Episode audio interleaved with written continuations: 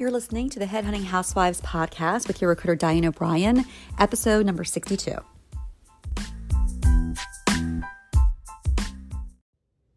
Good morning, Headhunting Housewives. It's your recruiter Diane O'Brien, and it is the very end of April here, going into May, and it's a Tuesday. So we're going to jump right into Tactical Tuesday because we have a very busy uh, month, actually a couple months ahead, and we want to really try to be finished these new jobs by the summer, Memorial Weekend ideally at least the hard part of the recruiting, and then we can ride it through to the offer and the hire. Um, but I want to cover some base questions, and one I get all the time.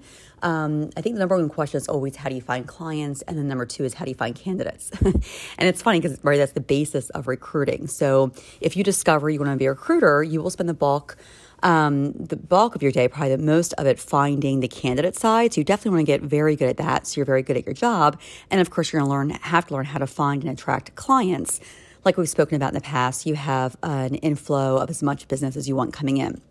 So today on Tuesday, I'm going to talk about the sourcing side and finding clients. And I've given other, you know, podcasts about this. There's a lot obviously on the web nowadays. There's so much free information, which is great. Um, I, hopefully, you know or read, read the book Work from Home Headhunter that I had written that goes deeper into all the different sourcing methodologies. Now, that was what only maybe five or seven years ago I wrote that. And sourcing the different platforms you use has changed, but the actual way to go about it still hasn't changed. So, you know, back in the day, let's say the big one would have been Monster and Career Builder. You get on these sites and you start hunting for resumes where now the big one um, for a certain level job, I would say under the C level, is Indeed. Um, and then for the higher ones, of course, LinkedIn has upped their game better than ever. And then you have a vast number of ones in between. There's the Zip Recruiters and Glassdoors, and there's all these different ones you can find on the web these days that are basically trying to compile all the job boards and get you all these resumes. And Here's the secret to this the secret to sourcing, okay? There's all these platforms and they keep growing. So there's probably more today than there were five, ten years ago. But the, I don't want to use the word intuition, but the intuitive part or the magic part of sourcing isn't where you're finding your people. Um, you have to have a good source. That that's part of it. But I would say the most important part of it is kind of following the process and letting letting your job lead you to the right candidate as you also are having the right candidate come to you. And this I know has shifted for me in recent years and probably more my C level group. I will talk more about letting them come to you. Um, they seem to find you if you're doing certain things. Um, but when you're trying to attract, but go find and go hunt down, um, the right candidate. And again, even when I say the right candidate comes to you, that's while you're out there hunting. So it's almost like it's not like you're not doing anything, just waiting for them to show up. It's you're out there hunting, and then someone, you know, tells you to go here to look, and then someone sends you here, and you follow this web uh, until you find an article you're reading one day, and there the person is a picture of the top COO, or something happens. We're like, oh my gosh, this looks like the right person. And, um, you know, sometimes they'll reach out to you as well through LinkedIn without you when they know you're, if you advertise that you're looking for this role. But, but more than often, you're on the hunt and somehow they kind of appear. It's like they're attracted to you. The whole law of attraction thing works. and that's very true in recruiting. And I'll do a whole episode later on intuitive sourcing and recruiting because there is something to really follow in that gut. I do always believe I'm not really hunting and finding the right candidate, but I'm just allowing that perfect match to come to me as I'm on the hunt, doing the hard work, um, you know, and then letting time play its role into bringing me the right person. I think there's something more in it than just me and the company and find the perfect person for the perfect seat in a company. There's a little bit of magic or whatever you want to call it, that life is has a purpose and where they're put the right person. So if you follow that, um, it, you know that's that's really the secret ingredient. So you want to get really good at that. So you can figure out all the different job boards and how to get on there and how to source. And oh my gosh, database you'll waste you'll waste lots of time on databases, especially if you work for a company. They'll want you to fill their, their database, but don't you know let that be your master because I feel like it becomes you know, it's there to serve you and you end up serving it, right? These databases and all these platforms and this whole matrix of stuff.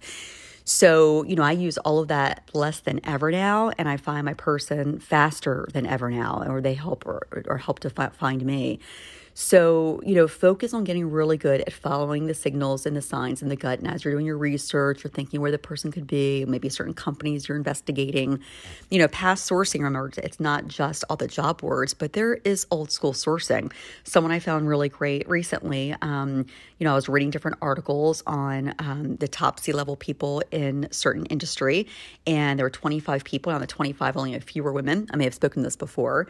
And, um, the one that really shot out to me in the bio just made a lot of sense, you know. And so sometimes great people come to you that way. That was by just kind of good old fashioned following your gut and sourcing through good articles, trying to find the top players are right now, Google, you know, has come a long way. You can do Google searches and find people, especially at the higher levels you never could before. So, really get good at your craft and get good at your game on sourcing at that level. And again, you can utilize all these different um, platforms, of course. Um, you know, I use the LinkedIn and the higher level paid LinkedIn's um, for lots of things still. I'll still go to Indeed, though, as well at times. Um, I might hit ZipRecruiter if I'm helping a friend on a lower level search or, um, you know, so I'll hit these different places. And, um, but when I say LinkedIn, it's because that's where my network sits, right? That's grown and my network's grown to where when I throw out those feelers to the right kind of people, that's where it usually comes back to me. So that's where you really want to focus and build that no matter what other platforms and systems you're using. Um, so I won't go to- too much deeper on this call. I'll do a private podcast for my groups that um, want to dive into this, especially as we start sourcing on the COO for next month in May. Um, one thing I thought I would um, tackle as well as sourcing for you so you understand kind of how to do it and those details. Um, definitely go back in this podcast. I think there were some, I got more detail on, like I said, on just the books you can read in YouTube's. Uh, if you need more help, I had some private videos I've done for the groups before um, that I'd be willing to share. And um, that kind of actually shows it like a screenshot of going through and screening and what you're looking for and how you're looking for and all that nitty gritty. So there's a lot more always a sourcing you can learn, and, and we'll cover that um, when you're ready. But the other thing is, if you were on the other side of the fence in your business, just trying to get um, your client and you're having, you know, you're speaking to people. And so you're not at the question yet of, Diane, how do I find these people or how do I get clients? But okay, I've got a live one on the phone here, a live client or potential client. I need to close this deal so I can start my search, right? And again, I'm teaching retained. I know a lot of you are contingent out there, but why not just go to retained when it's a different level simply of your confidence, ability, and um, the language you're speaking to your client. And so, um, as soon as you make that change from contingent to retained, life becomes a different world because you're not competing against everyone else and spinning your wheels. You know, you know you have this client you can work one on one. It's um it's a better bond and it just is more trust and it's a longer term relationship. So that's where you want to go first of all. And what we can do when you have those clients on the hook and you're looking at what kind of what language to use, um, you know, again, feel free to reach out with maybe little secrets I feel like I have that I utilize. I'll put a different private podcast to the more detailed level of that for you because I think there are certain sentences I use or sound bites that really help close the deal that I found through the years that just worked and they've kind of upped my ratio of closing the people that I speak to when they when they reach out when I have a phone call. Um, and we can talk about that. But the main thing is that as like anything else, it's not going to be something crazy out there. It's just the language that you're using and knowing that you can execute in the job and having some good examples of that mm-hmm. and building trust. They have the confidence that you can do what you say you're going to do.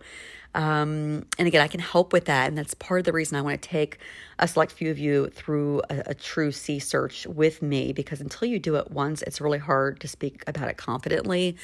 Um, and so, and again, those of you housewives that are want to jump to become recruiters, but you're not at that level, um, I've partnered with some firms that are still hiring rookies um, as well as looking for ones that are already trained. So there's ways of stepping this without jumping the C suite if that's where you are.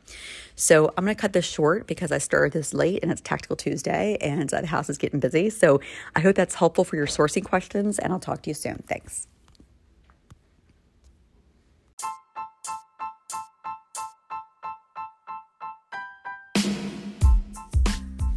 Hey, if you've enjoyed listening to this podcast, you have to come join us over at headhuntinghousewives.com.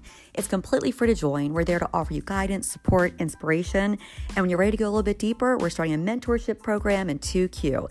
If that's for you, you have to email me at hello at headhuntinghousewives.com and let me know who you are and how I can help. Again, that's hello at headhuntinghousewives.com. And I look forward to seeing you there.